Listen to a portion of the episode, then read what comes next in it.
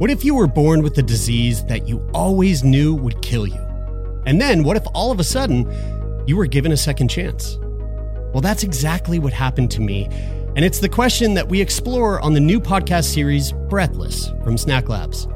Join me, Jeremie Saunders, for a series that explores what it means to live and die, to love and to lose, and what it's like to have your whole life turned upside down and the unexpected challenges that come with a life saving drug. You can listen to Breathless now, wherever you get your podcasts.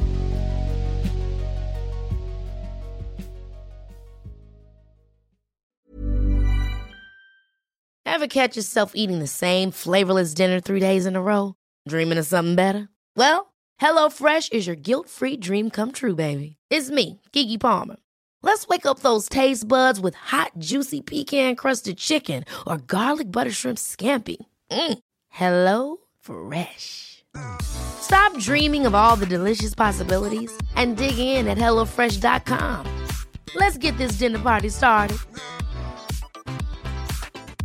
A lot can happen in three years, like a chatbot may be your new best friend. But what won't change? Needing health insurance. United Healthcare TriTerm Medical Plans, underwritten by Golden Rule Insurance Company, offer flexible, budget friendly coverage that lasts nearly three years in some states. Learn more at uh1.com. Hey, it's Ryan Reynolds, and I'm here with Keith, co star of my upcoming film, If, only in theaters, May 17th. Do you want to tell people the big news? All right, I'll do it. Sign up now and you'll get unlimited for $15 a month in six months of Paramount Plus Essential Plan on us. Mintmobile.com slash switch.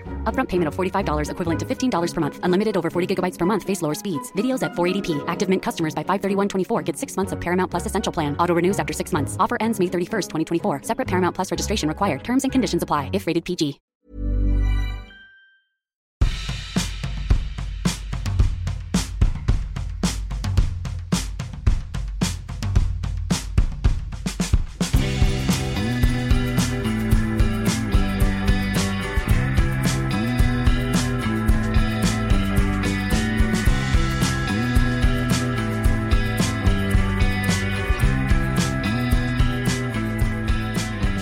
Baby. Hello, my love. Ready to talk about some sex? Let's do it. Uh, Let's do well, it. I mean, Actually, let's not. no, Actually, what? yeah, What do you want to yeah. say? Let's do it. You want to talk about sex? Yeah, why wouldn't we?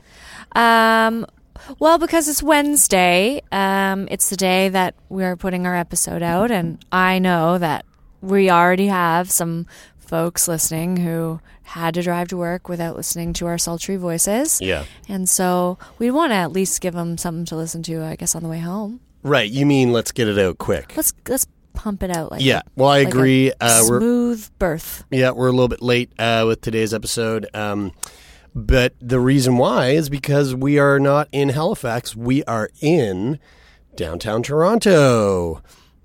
Uh, we've been recording some episodes while we've been here. We we flew in yesterday morning, and we're going to be here for a couple of days, and then heading off to Montreal for some uh, Zoo Fest shenanigans, some j- just for laughs type shit. Mm-hmm. Um, but I guess we should right off the bat plug that if you are listening to this on the day we drop the episode, uh, tomorrow, July 18th, we are having a live show, a live recording of the podcast.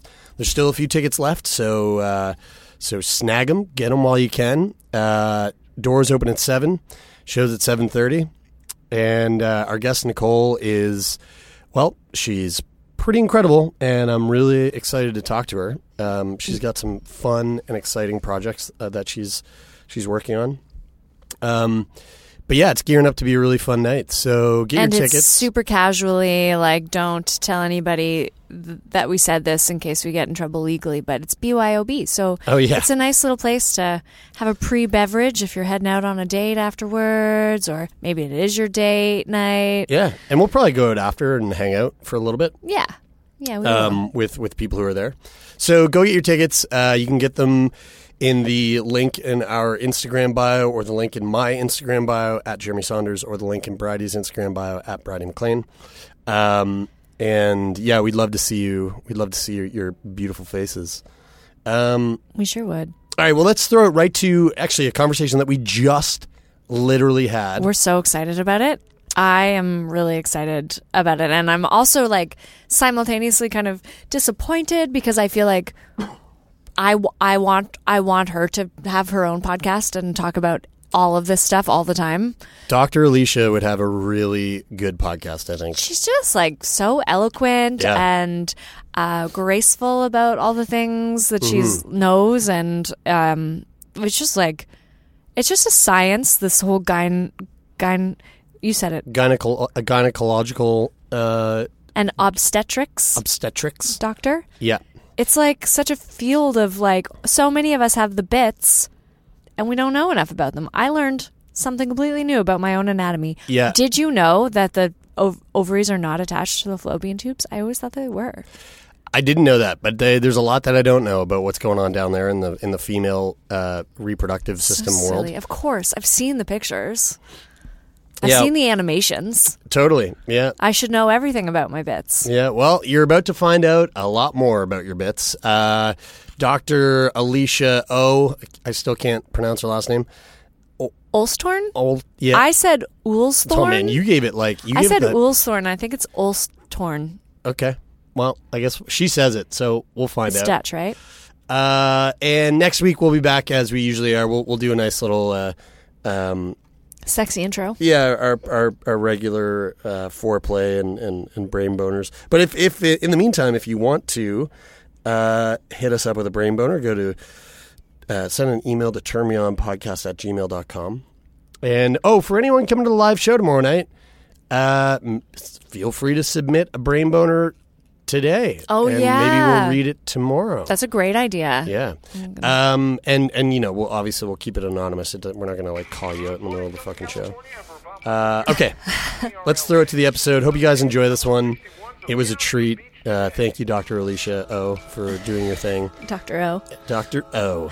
uh, and we'll see y'all on the other side.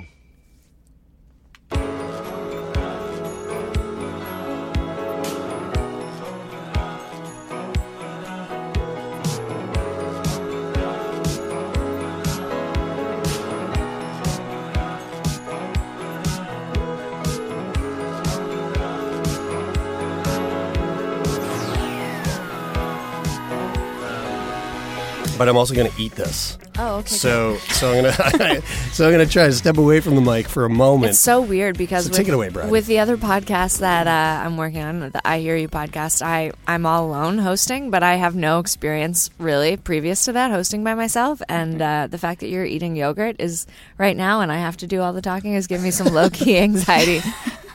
Well, how about this? Uh, have we? Have you ever mentioned on Turn Me On about I Hear You?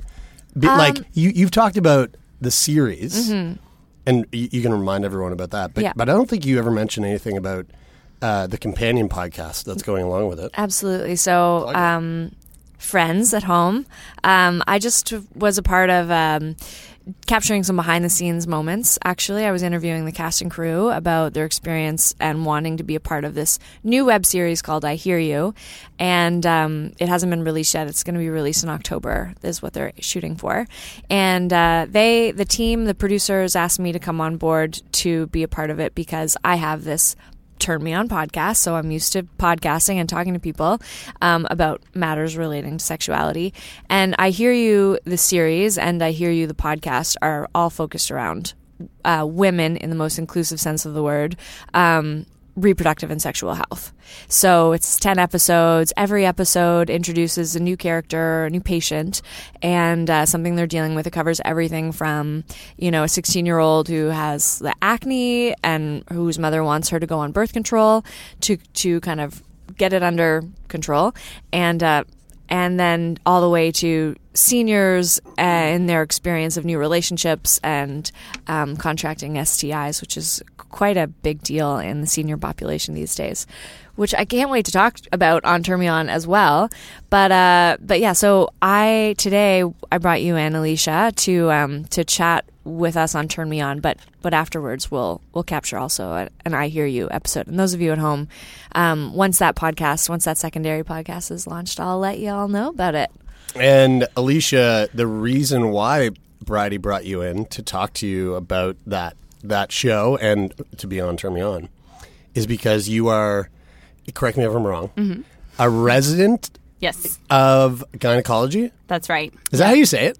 A resident of gynecology? Um, I guess so. Like I'm, um, let's say when I introduce myself, I would say I'm a fourth year obstetrics and gynecology resident. That's probably how I would say. It It just rolls off your tongue. yeah, exactly. I've said it a few times. that yeah. sounded way more legit than what I said. I, I mean, you know, I, I, I was kind of, I was sort You of. got you captured the essence of Yeah, it. um, do you? Does that mean you're a student?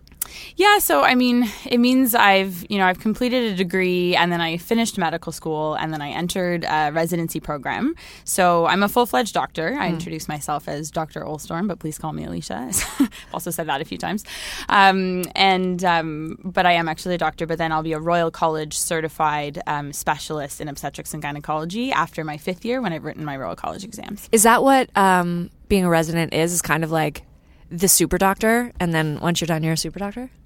Yeah, like I'd like to. know what I mean? I like to feel that. No, way. I Yeah. don't. Wait, I don't. What? what, what are you Well, talking like you can go to med school, and then do you have to do a residency? So it used to be that if you did, there used to be that one year rotating internship, and then you kind of rotate through everything, and then after that, you would be a general practitioner, and Okay. then you could practice in what we sort of now call family medicine. But we realized that family medicine is in, in and of itself a super complicated specialty as well. So that has its own residency spot mm-hmm. now, and that's a two year oh. Program for family medicine. So we actually all go through a residency. Okay, all right. Th- th- I'm really excited about this because um, uh, I also host another podcast, and um, It's, the podcast about podcasts. yeah, yeah. So it's a podcast about podcasting. um, uh, it's it's actually about so it's called Sick Boy, and we talk to people who are living with illness, disease, but it's a comedy podcast. Oh, so this this conversation, I'm I'm like. I'm trying not to fall into sick boy territory, but man, I've heard some shit over the last about year from guests that we've had on the show that I I am a I am what you would describe as like a self-proclaimed dumb white male. I hate that. I, I- but I am though because I don't know shit. So every time we talk to a woman who's like, "Hey, I'm here to talk about my sexual health issues or like my reproductive issues," I am always totally rendered speechless Right. there are things that I've had I I had no idea were things. Yeah. And I, I hope we can get into it at some point. But like, for example, pelvic organ prolapse. Oh Yeah. yeah. Yeah, I And- just finished my three months of urogynecology. I could tell you a lot about pelvic organ prolapse. let me tell you. that you could. Yeah. Like that. and- we've talked about it actually on this podcast with Momgasm Girls. Yeah. They were talking about pel- pelvic organ prolapse. Yeah. But the thing that, that fucking blows my mind, and I, and I kind I guess I kind of want to hear your take on this as a as a doctor, I, I don't know if you would have like a um, an opinion, but the thing that we that I've I've heard when we talk to women who go through really like gnarly pregnancies, um, which it seems to me to be something that's not that uncommon. Yeah. Like it seems like it's it's somewhat common. I don't, I don't know if I would say like very common, but like more common than than I would have anticipated. Yeah. Um, that that they they they always say, well, no one ever told me that this would be a thing. Yeah. Like no one ever gave me any warning that this was coming. No one ever like I didn't even know that or, pel- pelvic organ prolapse existed. Um, and then afterwards, there seems to be this this sort of, um, I guess, oh, what's the word I'm looking for? Like a a feeling of of a lack of support for for women after going through so, something so like um, traumatic. I guess. Yeah, I mean it depends. Yeah, so there's a lot. There's a lot. There's That was a couple, that was a lot. That was a um, lot. There's a, a couple of really like important things that you touched on that I think is true for a lot of women's health things. Is that women um, tend to suffer in silence, and for the reasons why, like whether we've been taught that that's how you have to deal with these problems, and it's not, you know, it's not appropriate to talk about your pelvic organ prolapse and what it means for you and your sexual functioning. Your like how it, you can't even walk. Some of these women can't walk because of their pelvic organ prolapse. It's it's wild. Like so. So, th- so there's that piece, like why so many women are suffering in silence, and it's not that these problems aren't happening, and they are actually very, very common, but it's that we're not really even talking about them, and so we can't learn from each other and sort of and and support each other, um, and then and then you know complications in pregnancy is a whole other piece where I mean.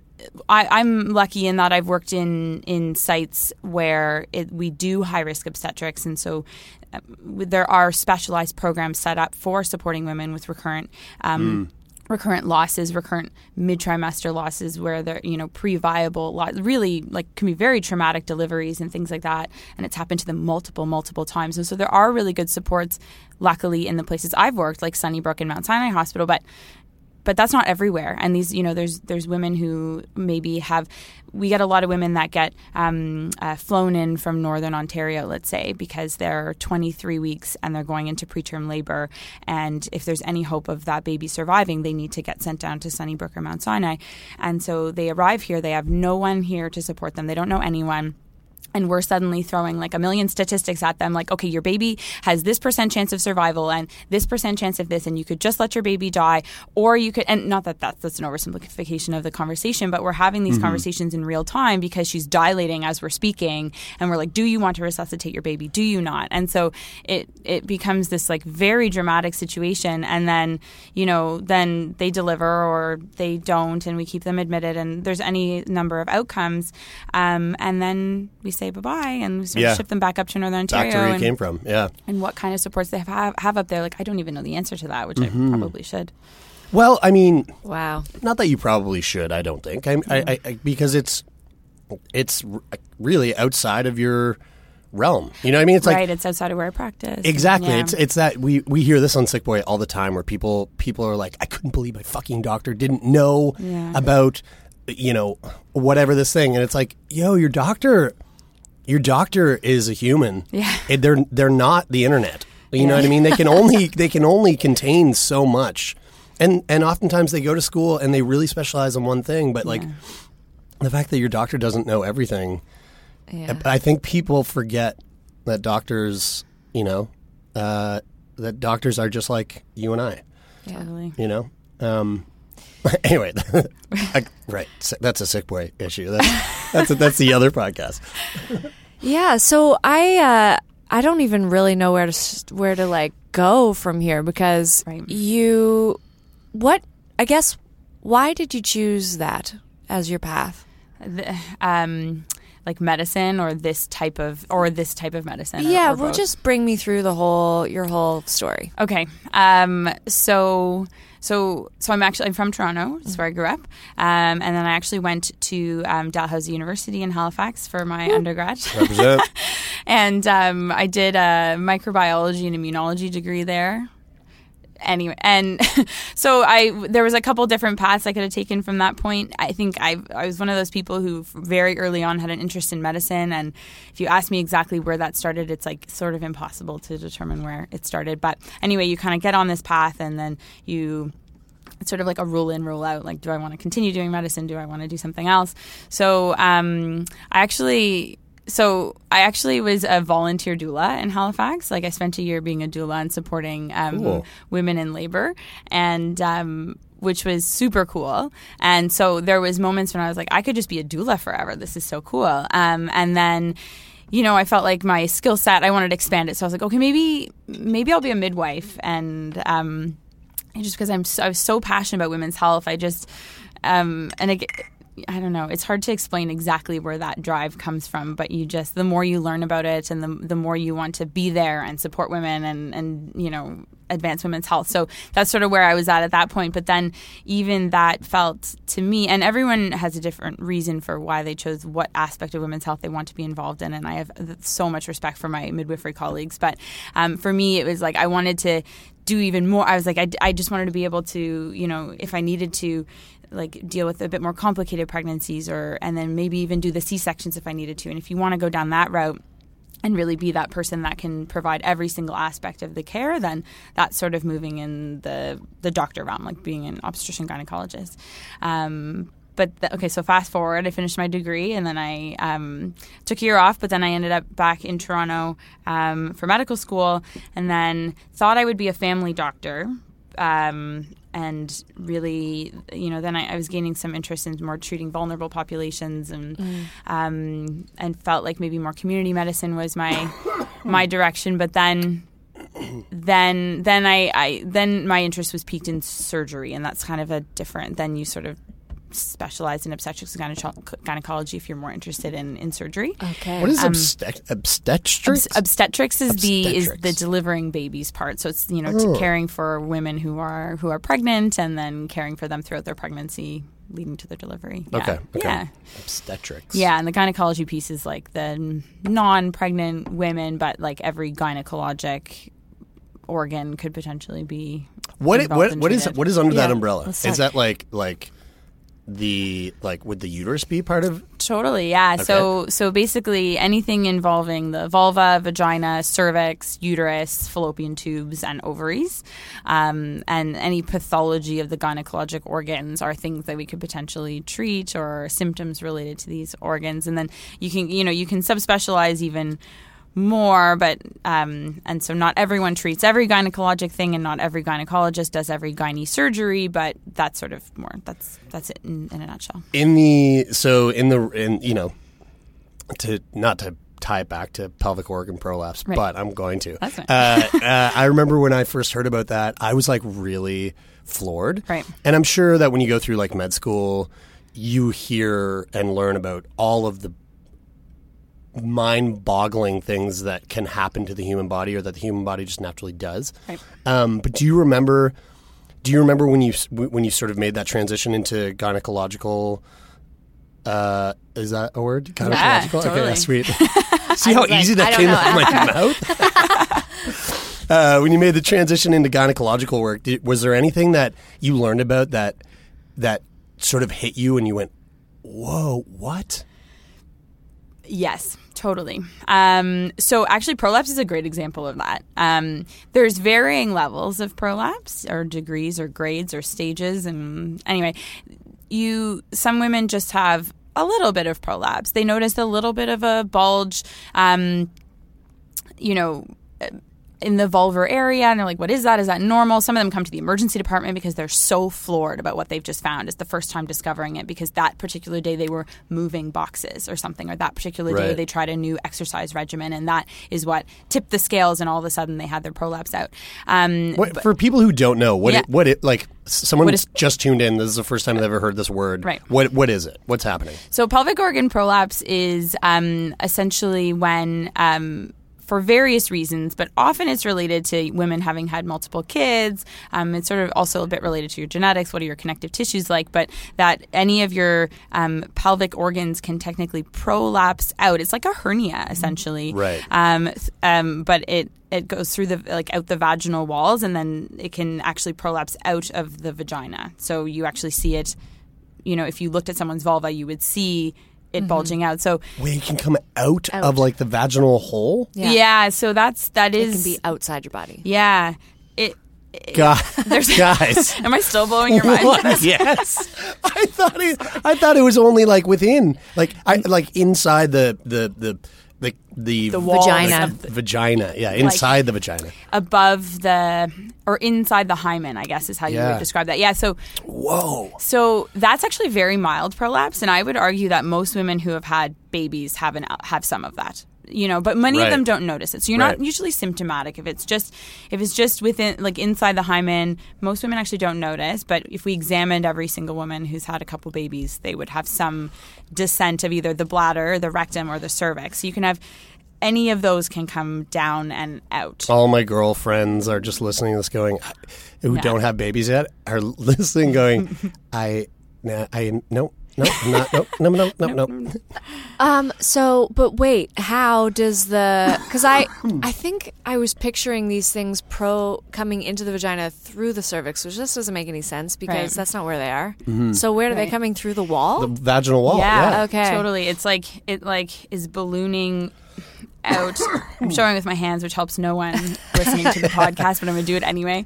Um, there's you know there's like the front wall and the back wall, and then the cervix is kind of at the top. Yeah. And then if the front wall prolapses out, that's your bladder. oh, I out. see. It If takes the, back whole wall, with yeah, it. it It's not the whole- going. It's not perforating the wall. No, exactly. it's taking the wall with it. exactly. It's kind of like an taking the whole upside thing. down diva cup. The top of the, the and the tip, the top tip Yeah. would be the cervix, Yeah. and then the you know the sides of it, the cup. Yeah. Like if one side of it came in, that could be the bladder. If one side of it prolapsed collapses in, into itself, kind of thing. Yeah. And if you flip the whole thing inside out, and then that we there's actually a term called complete procidentia. no, no, no, Yeah, yeah I'm going to tell you what that is. no, Yeah, I am. complete So, procidentia. isn't that? It's a good term. I already Yeah. can't make a fist. I'm Yeah. already,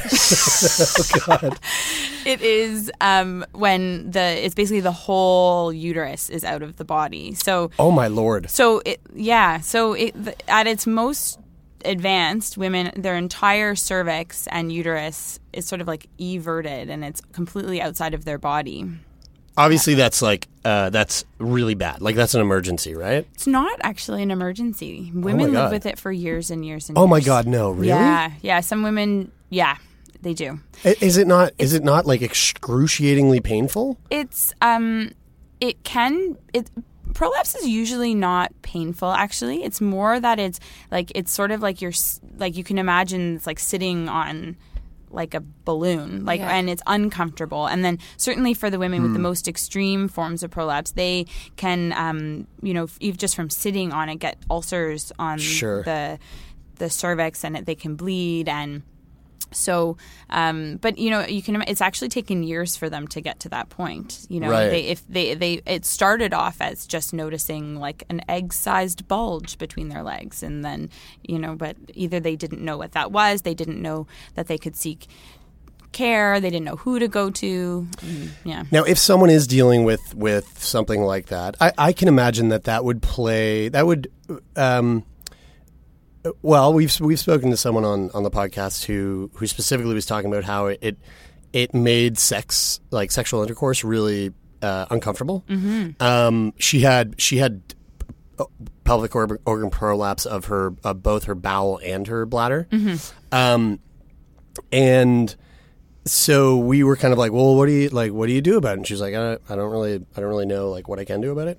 It- Right. it- to get that treated, is that like a, um, Surgery. y- and is it like elective surgery or is it sort of Mm-hmm. Like So yeah, so there's different ways you can manage it. So if you, for example, just notice it a little bit, um, or your doc, even you're getting a pelvic exam, and your doctor's like, "Oh, I think you have a little bit of prolapse," and you're like, "Oh my gosh, I didn't know I had this. What do I do?" Um, what the first of all, you can do nothing. If it doesn't bother you, you actually can do nothing about it. Some women just are they're maybe not sexually active, doesn't bother them at all. Leave it alone. It's totally fine, not dangerous.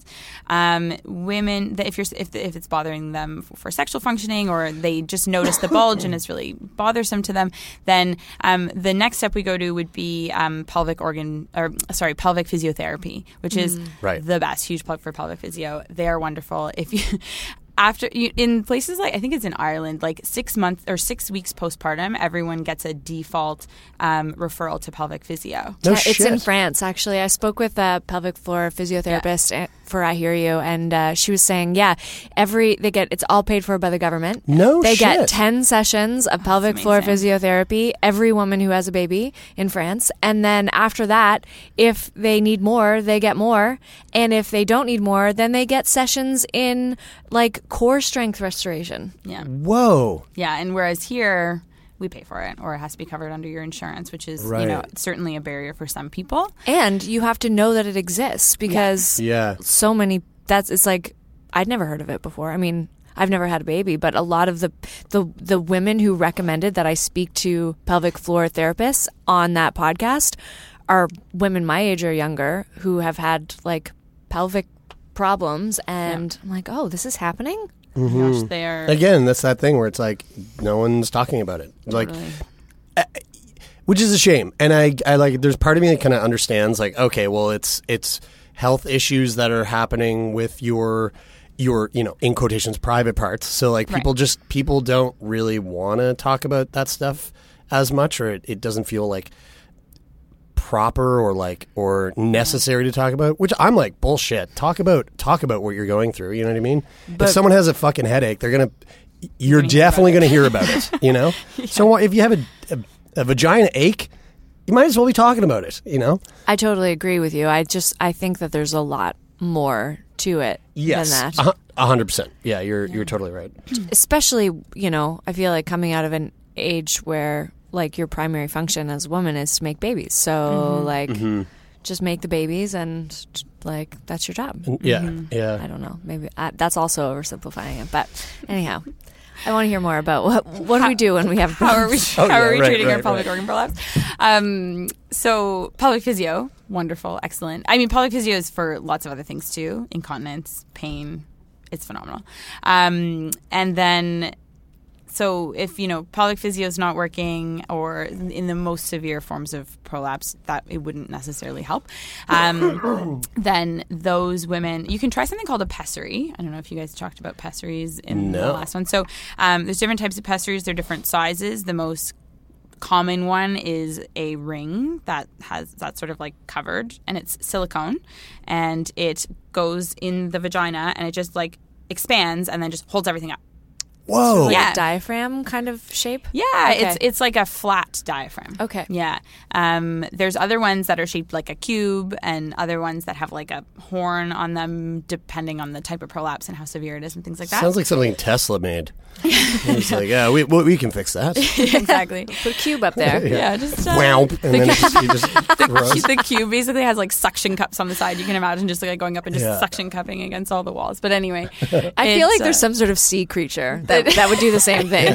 Basically. Yeah, Yeah. Um, but for some women, it works so well. Some women can they learn how to take it out and put it back in themselves, so they can take it out and clean it as often as they like. They can take it out for sex, and then other women, especially our older women who maybe can't necessarily take it out and put it back in themselves, they come back to the clinic every three months just for a pessary cleaning. So, you know, I just take it out and I wash it and I put it back in and make sure everything looks okay. And so, th- and they can live the rest of their life like that if they want. Yeah. Um, and then and then if pessaries aren't working or you know it's getting worse or something like that, then um, then surgery. And then it depends on the type of pro depends on the prolapse and the severity of it. But often these women end up with um, with a hysterectomy vaginally, so a, a vaginal hysterectomy. Um, and um, Often, wait, often people who have had pelvic floor prolapse will get a hysterectomy. Yeah, if if if it, it certainly if it involves the cervix and the uterus, like okay, if it's just the uh, the bladder or the rectum, like if it's, it's called cystocele or rectocele, if it's just that, then you can just do either an anterior repair or a posterior repair. Okay. Um, and um, that should just repair those walls. But if there's if the cervix is coming down as well, Mm. um, so you have a uterine prolapse as well, then you um, then you would get a, a hysterectomy, and usually can all be done vaginally. Actually, Okay. so I don't know why I've I pictured you, like one solution to this problem would be like Life is full of what ifs. Some awesome, like what if AI could fold your laundry? And some, well, less awesome, like what if you have unexpected medical costs? United Healthcare can help get you covered with Health Protector Guard fixed indemnity insurance plans. They supplement your primary plan to help you manage out of pocket costs. No deductibles, no enrollment periods, and especially no more what ifs. Visit uh1.com to find the Health Protector Guard plan for you. Ever catch yourself eating the same flavorless dinner three days in a row? Dreaming of something better? Well, HelloFresh is your guilt free dream come true, baby. It's me, Keke Palmer. Let's wake up those taste buds with hot, juicy pecan crusted chicken or garlic butter shrimp scampi. Mm. Hello Fresh. Stop dreaming of all the delicious possibilities and dig in at HelloFresh.com. Let's get this dinner party started. I'm Sandra, and I'm just the professional your small business was looking for. But you didn't hire me because you didn't use LinkedIn jobs. LinkedIn has professionals you can't find anywhere else, including those who aren't actively looking for a new job but might be open to the perfect role, like me. In a given month, over 70% of LinkedIn users don't visit other leading job sites. So if you're not looking on LinkedIn, you'll miss out on great candidates like Sandra. Start hiring professionals like a professional. Post your free job on linkedin.com/achieve slash achieve today. to go in and like just gently like stitch the uterus and the fallopian tubes like two other things that hold them in the place where they came from. You know what I mean? Well, Like, you actually them. you actually can. So you can do. So You're about to be like, we do do we that. do do that. well, sort of, yeah. Like you can. Um, there's if a woman doesn't want to have her uterus removed, um, but she has bad prolapse, you can actually sort of do surgeries laparoscopically that more so like suspend things up, and or if you've already had um, a hysterectomy and the vault itself can prolapse after that. So if you've had a surgery, they remove the uterus, and like they remove the uterus and the cervix, and then years down the road, you the the, the actual vaginal vault can just prolapse out.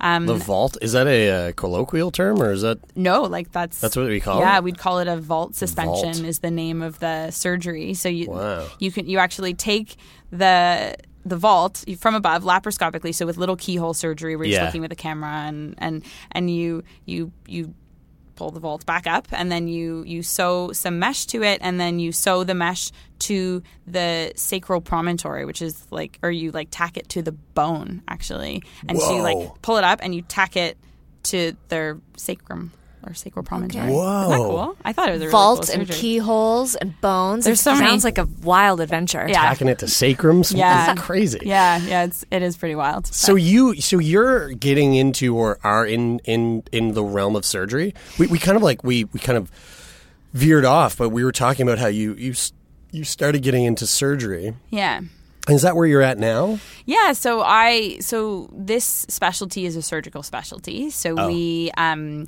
it's kind of a fun specialty in the sense that we get a, an interesting mix of like usually that you kind of end up being like okay am I more medical or surgical? So do I want to be an internist or do um, internal medicine or cardiology or respirology and that, that kind of sends you down one path?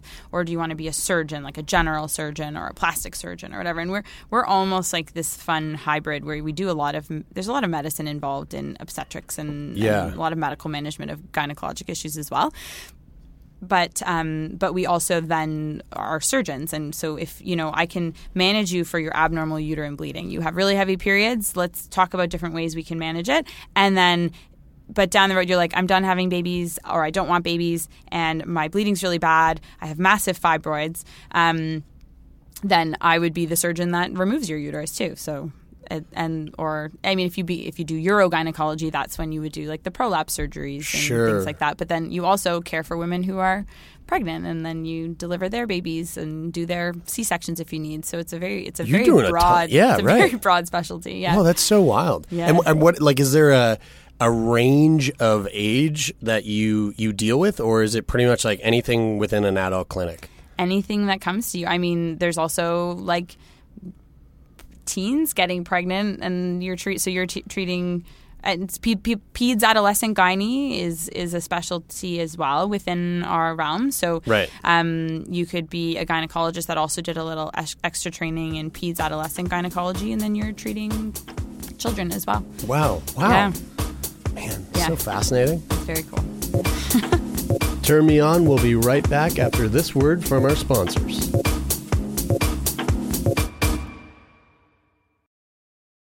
Have so many questions. um, okay, so before I forget, I wanted to ask because I I remember I had an IUD at one point, and um, I remember that my sister telling me something about how it was actually a re- it's a really old uh, form of birth control to insert things into your vagina or may- maybe I don't know if that or further I don't know that would irritate the lining of your uterus. So oh, it would be an inhabitable place for a baby to grow. Yeah. so like copper or like pebbles Yeah. you know? With regards to prolapse do you have you encountered anything in like the history of, of women treating their own gynecological issues of like what do, what do people do before surgery and bef- before that? Pessaries, I think, are similar in the sense that pessaries have been around for as long as this problem has been around. People have thought, okay, if I just put something big enough in my vagina, will it stay up? Will it stay in there? And the answer is yes. oh my god Yeah. okay cool I, I just needed Isn't to ask isn't it that crazy that we used to we used to like you you reminded me of how of like contra, how, where contra, contraception has come from and and like some of the weird things we used to use as as like condoms you know mm-hmm. like like goat horns or like Do you know? Do you remember that? We I ta- don't we- remember goat horns. Yeah, we, we talked. We talked about it once on the podcast. Where Okay. we, we, it was some fucking like cosmopolitan yeah. article, but so who knows the validity of it? But it was like bull horns, and like they would hollow out horns and use them as I find condoms. I find that stuff that like the history of that stuff Mm-hmm. so fascinating and, and how it's like informed today's medicine. Are there any Right. other examples that come to mind of things like that? Sure, like forceps are forceps deliveries. They they're they that's been around forever. Yeah. Okay. Like What yeah. Some stuff in it. It's funny. Like we like to think that we've come so far in like obstetrics and stuff like that, but it's actually we're doing like still very primitive things. We're like baby's not coming. Put these Quick. things will fit around the head. Let's just haul it out with Yeah. these things that look like salad spoons. Oh like God! yeah. Uh, Okay, is it is it just me or is our is forcep baby removal like? Is that dangerous? like, can you just is- can you just like break No, the but- baby's neck off? No, off? because their bones are still like jello, uh, right? Yeah. So, yeah. There's okay. There's a lot to unpack with forceps too. Okay. So they're they're becoming less. They're, be- they became less popular over time because they are so they are certainly more risky than if the baby comes out with no assistance at all. Sure, of but course. you know, if we're considering a forceps, it's because like the baby is not quite fit like it's going to fit but it needs a little bit of guidance or it um or the baby's heart rate's really low something bad is happening we need to get this baby out, Out right now, now, yeah. and you know if we if the heart rate was fine we could have let them on push and then the baby would come out so um and then you would say, well, why not just do a C-section in that situation? And and truthfully, that's sort of the direction that obstetrics has gone in a lot of places. Is that it's like you know what forceps were considered a little bit more risky. There's potential like risk of damage to mom or baby, so let's just go for a C-section. But a C-section when the head is super, super, super low is a mm. dangerous C-section. You Super ca- low, like- as in like the like- head is like almost out of the vagina Yeah, so or pointing it- down. Yeah, exactly. So like the head is it's right there. You can see it, it and and you could just if you put forceps on, you could just pull it out from below.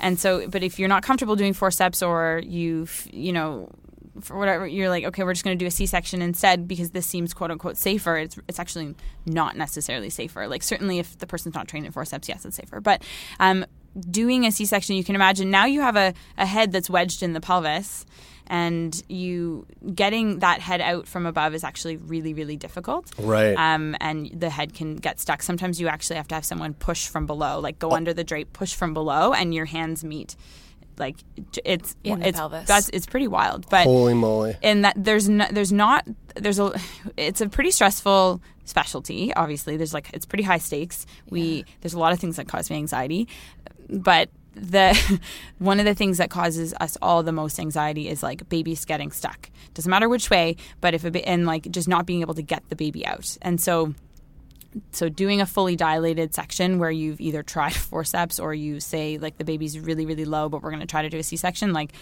that's a stressful c-section Yeah. yeah and you could cause a lot of damage like the yeah the Is, da- is that the kind of thing where like it's sort of like a football team and there's like the kicker? So like when that shit happens, like we got to call the kicker in because this is their specialty. They kick the ball. Like, or are you the entire team? Like, are you going? Fuck! Now I got to use What the can forceps. I do? yeah, so I mean, as a resident, certainly, like I always have my staff behind me. Sure. Um, and and so it'll like I, I will be the first try at everything. I will be the first try at if we just determine it's safe to do a forceps. Like, well, I'll be the first one to put the forceps on. I'll be the first one to pull. And if it doesn't come, the staff will put their hands on my hands and they'll try pulling. And then you know if it doesn't come, then we say okay, then we switch for a C-section. And then again, like I'll be the one that does the C-section, and then Wow. I'll be the one that tries to get the head out. And if I can't get the head out, I have the staff. The str- stressful part is there will be a day when I don't have the staff there, and that's that is the um, the anxiety of the resident is that Yeah. you you have this transition to being a staff person, and then the buck stops with you. And if you can't get it, then no one can get it. When uh, I was present for my sis, a couple of my sisters' uh, children's birth, and um, the midwife, it was all at home, and the midwife, there were no forceps, but she like went in there with her hands. Is there, is there like, can you do that? Like, I'm wondering why you would use. Was she allowed to do that? no, why would you use salad tongs when you could just use your own hands? You know. Um, that's a good that's a good question. Um, you don't well. They just don't have the same pull. Like if you if if if it truly needed a forcep. That's um, mechanical. Then I- you, you actually need the traction of the forceps. So Yeah. so what the forceps do is they're they're actually like they kind of like hook around the cheekbones. the cheekbones. Oh, my um, lord. And then pull by the the cheeks. So you wouldn't Oh. be able to get your hands No way. in there um, and pull with the force that a forcep would require if it actually needed a forcep. If it was going to come anyway, then like Sure. if it was an easy delivery, Yeah. probably your How hands would do it, cone-headed do the babies get? very very cone. Really, actually, for real? Oh yeah, it's hilarious. Oh, yeah. man. the and like vacuum. Do you got to mush to- it back down? Or No, uh, it softens into just place. bonk, bonk, bonk. Welcome to the mouth. world. Just the back yeah. of the forceps. yeah. They they are like imp- even more so is if we use a vacuum. Right, that right. It's for Yeah, the yeah, vacuum. yeah. That's right. Yes, Yeah, yeah, yeah, yeah. It's not. It's the vacuum instead of the forceps, right? The It's forceps, yeah. So sometimes it's just like the natural shape from going through the pelvis that makes them have a pretty wicked cone head. Like we Right. can have no instruments involved at all, and the babies will come out with a hilarious cone head. Um, but um, but And, you, and you're all you just lift it up and you're just laughing. well, because I know it's going to go away, and I know that the baby's going to look totally normal. But the pa- The the, parents like, are like, "Oh my god, what did you do to my baby?" You're like, "No, no, no, no, it's going to be fine. It's going to be fine. It's totally going to be normal. It's gonna, it's going to be totally fine. Your baby looks. You have a gorgeous baby." yeah. Yeah. That's so crazy. So it, My, like my mom tells the story of my sister Shay being born, and she oh. was born breech, right? So, butt that's butt first, right? Yeah. So she was folded in half, and then this was in oh the time where they put those. They used to put those like drops in babies' eyes or something that they've ceased to do. I don't know. I can't remember what this ki- We type still of. do. We Okay. still do. do oh, it's a whole other erythromycin ointment. It's Okay. essentially yeah. We it depends. Well, it made her eyes. erythromycin. Erythromycin, yeah, it's an antibiotic. It's if you think they're going to be exposed to. Well, we used to do it to every baby. We actually have are having a critical shortage of it right now, which is a new. Uh, we used to literally gave it to every baby. Critical shortage, so we're only giving it to women who are potentially high risk of having gonorrhea, chlamydia. It's just to prevent. Is it is Ah, it similar to azithromycin? Uh, yeah, yeah, it's a type. Yeah, it it's just a different type of antibiotic. Yeah, right. Yeah, Okay. exactly. And it, it comes in like a, a like a gooey eye ointment, and we squeeze it into these poor babies' eyes that are literally just born, and then you like You're like goo. fill their eyes with goo, and then they're like, oh, they're- Yeah. and Shay, and so her face was all smushed from being folded in half, and her eyes swelled up because of these eye drops. and my mom was like, "This is the most hideous baby I've ever seen." Take it away. Yeah. Do you ever are you ever walking down the street and you see someone and go, ah, they used a vacuum on that person, like you know, or like you just see someone you go, Other I guess, I lasting guess, effects? I guess just the never, lasting effects of a vacuum. just never went back. No, it'll always it'll always go down. It'll always go back to normal. Can you tell the sex of the baby uh, by how low it's sitting on a, on a pregnant woman? I always hear that. Oh, your baby's so low, must be a boy. No, No, okay. Do jumping you jacks can't. increase your chances of getting pregnant after after having uh, being cum Jumping inside? jacks? jumping jacks. uh, as far as I know, no. But uh, Okay, well, well, I don't. Well, Those are all my questions. that's it. We're done. That's all. Are there still things that you encounter that are new to you? Like, I mean, I imagine the answer is yes, but the reason I ask that is like, like Jeremie was saying, we hear because of sick boy and and so on, because more and more people are talking about their experiences. We hear that like. Oh, most actually, the majority of pregnancies aren't like, oh, you just like, you know, do your Lamaze breath and then, you know, do a gentle pushing and your baby comes out and everything's fine. Like, it's generally, it seems like there's a lot more potential for um, uh, complication than that for most people. Yeah, I mean, luckily, again, I, I get this like biased population where I see a lot of complicated pregnancies, and del- we deliver a lot of preterm babies and a lot of sick babies and or babies of sick moms and but that I'm you know I'm aware that I have a biased population in that. So so I have to remind myself especially because someday I also hope to have a baby and all I can think about is the million different complications that can go wrong in a pregnancy for sure. Um, but that most pregnancies do tend to go well and are uncomplicated and you know vaginal deliveries go well. Um, but that you know someone will need c-sections. There are many things that can go wrong in labor or in the birthing process. And so um, it's also relative like what there's certain things that you know we view as a totally normal labor and but women can find super traumatic. Um, and because we maybe especially in some emergency situations that we don't all, we're not always communicating every single thing that's going through our mind or like Mm. the baby's heart rate drops and about a million people run in the room and suddenly I'm checking your cervix making sure there's not a cord prolapse and and I'm flipping you from your left to your right to your left to your right to decide which side the baby likes better and and this poor woman. And so you know and we're just doing our best to try to make sure we're making the right decisions and should we be running down the hallway to do a C-section? And and then this mom's like what is happening? Yeah, Why she's just being tossed back and forth, and yeah, right. Yeah, and then at the end, you know, the baby comes out and everything's great, and then we're like, "Congratulations!" and we all leave the room, and sometimes we forget to debrief that, or we Right. are running to our next delivery. Like we did eleven deliveries on Friday night, and the staff and I were like running from room to room, having deliveries, just being like, "Congratulations, see you later. Congratulations, see you later." Like I'll come back and do your repair in about a couple hours. Like it was, it was wild. It was a wild night. Um, and sometimes you just you forget to debrief all of that because what becomes a little bit more normal for us is not normal obviously for people where this is their first experience. Um, but I also, to sort of answer your question, if I'm, I get surprised all the time.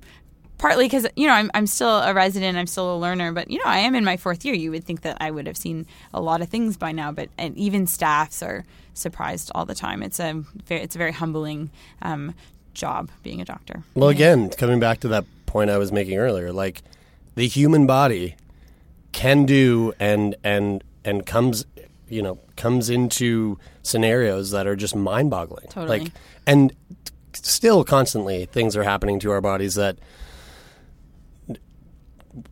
can't go unexplained. Like Yeah. that still don't have answers. You know what I mean? Like you're in you're in a you're in a realm of work that that sh- uh, you know shouldn't ever become normal. You know, it should it should always have some sense of like, whoa, this is Deeper that was, understanding. That was unique. Insight. You know, Yeah. because everybody's body's so different. Everybody's body is unique. Everyone's going to handle you know their own their own scenario differently. Mm-hmm. But then also we're just a f- we're just this fucking crazy being that like new stuff's popping up all the time. That you know, I mean, maybe not all the time. I don't know. It, But- I don't know. It kind of feels that way. I mean, at, Yeah. I, after 200 conversations on Sick Boy, you know, I'm I'm like, yeah, I feel like I've heard a lot, and then someone comes in and they're like, yeah, I have um, X link, blah blah blah blah blah, and I'm like, what the fuck is that? And they're like, yeah, it's like me and one other person in the world have it, and I'm like. "Who- How did you find me? you know, it is. We're we're fascinating, and fascinating beings. You know, it's it's really And our environment's changing all the time, which Yeah. must have such an impact on our biology and what you know what's going on. Yeah. Um, outside of like the pregnant, um, and birth and birthing and and all of that, in like as a general maintenance, I guess for those of us with those organs, what what should we know about caring for our bits? Oh, that's a good question. Um, so I actually, so med Twitter is huge. Like we are all nerds and are on Twitter reading medical things about each, like that each other posts. And I was on it this morning, and they actually were looking at. They were asking women who have vulvar pain uh, just about their habits, just to see like is there certain things that some women are doing that's actually causing um, them to have, let's say, more pain or vulvodynia, and um, tight pants and um, and if they hair removal not just in the bikini area but like what would be called a brazilian i guess um, significantly more likely to have vulvar pain. Whoa, yeah and Whoa. yeah and women who use so like generally so we- definitely see a lot of referrals to a gynecologist are women who are having like vulvar irritation vulvar pain um, or like pain during intercourse and things like that. And then you know there's lots of things to rule out that to make sure like is it a herpes outbreak? Is it gonorrhea chlamydia? Is it do you have a, just a yeast infection? Like those things are that's fine. We can treat those things. It's not a big deal um, but then there's a whole bunch of women who are going to come in, and we've ruled all those things out. And so, what is it? And then so we then we move to lifestyle stuff, like what. So at nighttime, no bottoms is best. Actually, don't wear anything on the bottoms. But if you're going to wear anything, wear like loose cotton breathable boxers or shorts or something like that. And um, you know, it's a self cleaning oven. Don't put anything in it. Don't wash, like don't clean it. No cleansers. I don't put soap in it. Oh, you don't put soap in that. All right. What about your What about your asshole?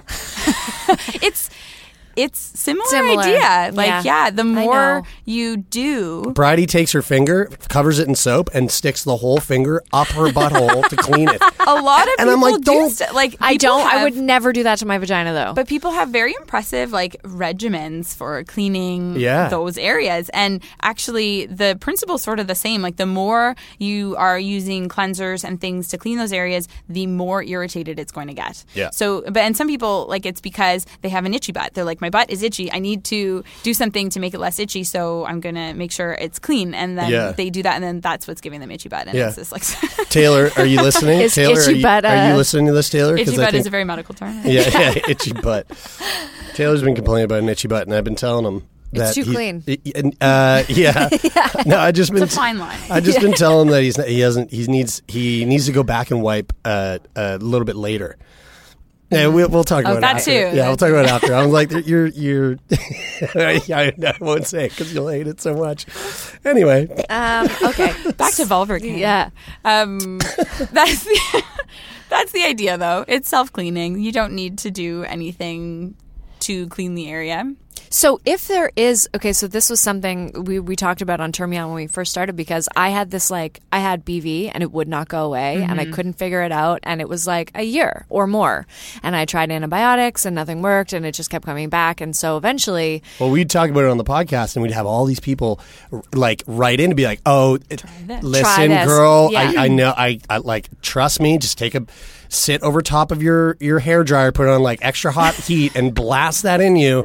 Like, trust me, I didn't like, try that, but I did. There were some crazy you know, things. I, I did. I try a lot of things, and uh, I can't remember what, why why I started to ask about this. Were you going to talk about shoving garlic up there? No, I was going to talk about. Um, oh yeah, so you said it's self cleaning. So when if if there is like an an an odor or if whatever it is that people are trying to like disguise by soaping it up or deodorizing it, is that like uh, I guess when should someone be concerned about the cleanliness or odor or signs of like So, you know, having BV or a yeast infection is it has not, really nothing to do with like cleanliness. It, you don't get it because you're not it's not clean. It just it's just a flora issue. It's you have too much of one bacteria or not enough bacteria, so you have too much yeast and.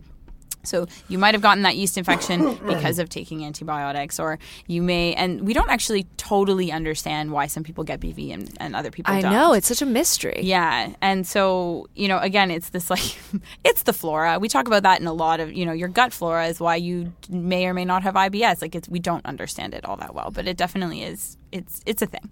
Um, but, so you know and if you've gone through the appropriate antibiotic treatments and you still have bv like it's hard. It's hard to i mean eventually it eventually it should go away and with with appropriate treatment. But interestingly sometimes it is again that like that that vicious cycle of like okay i have this odor um, so i'm going to use this cleanser. I have this odor so i'm going to use this thing. But that's what's actually keeping the bv around is um, is just not letting the good bacteria regrow and things like that. But um, so in those situations, we we would say, okay, like here's here's your Flagyl or your metronidazole, all like the medication you're going to take for your BV, but also we would run through the same vulvar care things that we would for people with like a painful vulva or like any any anything vulvar related. We would say the same thing. So like like at night, sleep like this, like don't wear bottoms, cotton underwear only, no tight pants, don't remove hair, don't put anything in the vagina, no cleansers in the area, just water and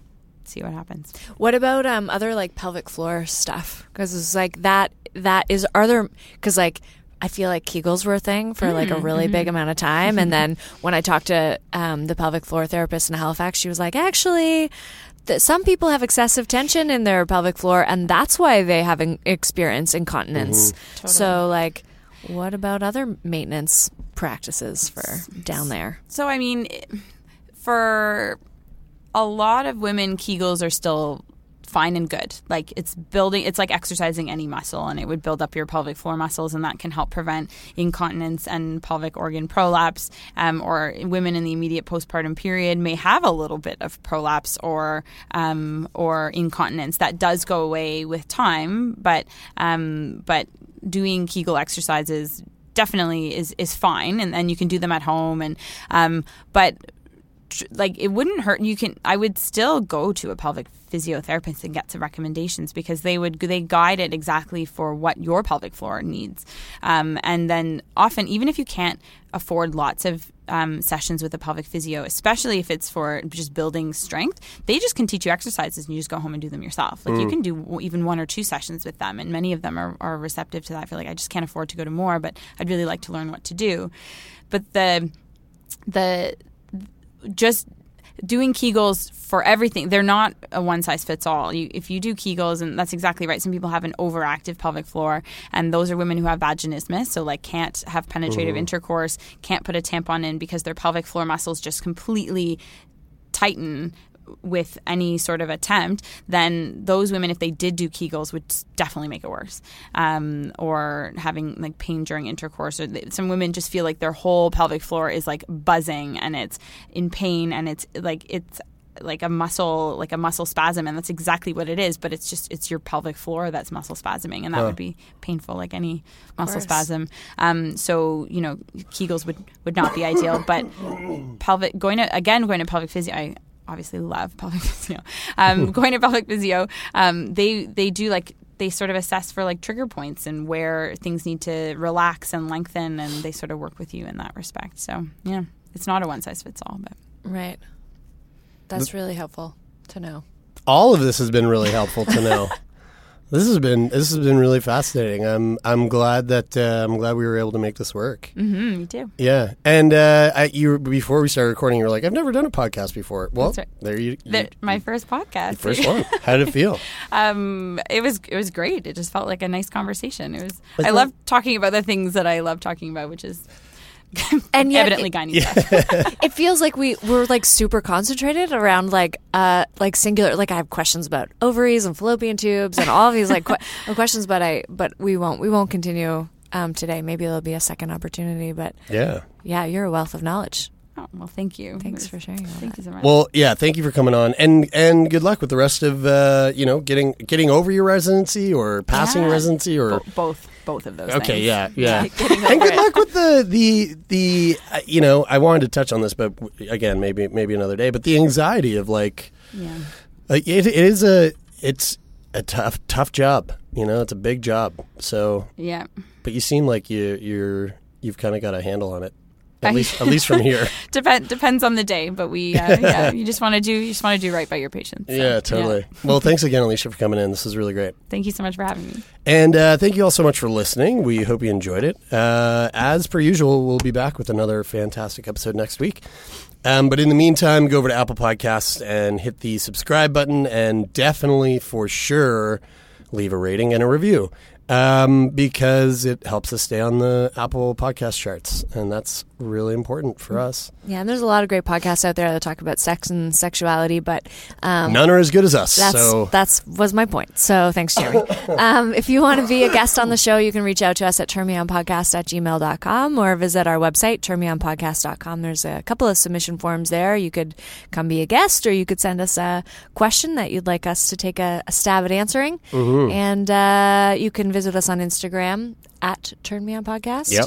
Uh, we have a lovely gallery of beautiful bums on there. Uh, we'll post your buds uh, because you probably shouldn't. You have a career and a professional persona to protect. yeah, any, any doctors out there, we get it. You can send it send it on over. Uh, Don't send other people's butts. No, don't do well unless it's your unless it's consensual and Yeah. your partner and, and, and everything. Everyone's all all good. Um, uh, speaking of butts, uh, going over to patreon.com slash turn me on and uh, you might find yourself a little treat there. Who knows? A picture of your butt. I don't know. I don't know. There's only one way to find out. We so appreciate our uh, patrons' support, and because they get us cool places like Toronto, where we can Yeah. talk to cool people like Alicia. This wouldn't have happened without our Patreon supporters. So thank you all so much.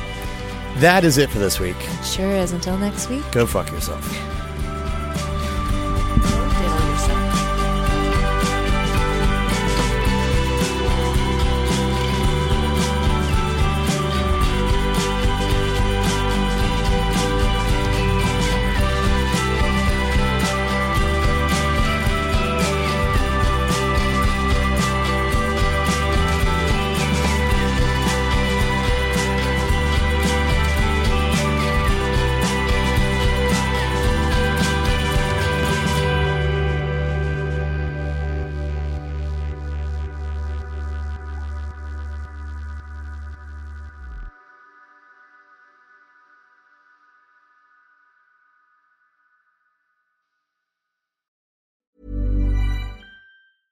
Ever catch yourself eating the same flavorless dinner three days in a row?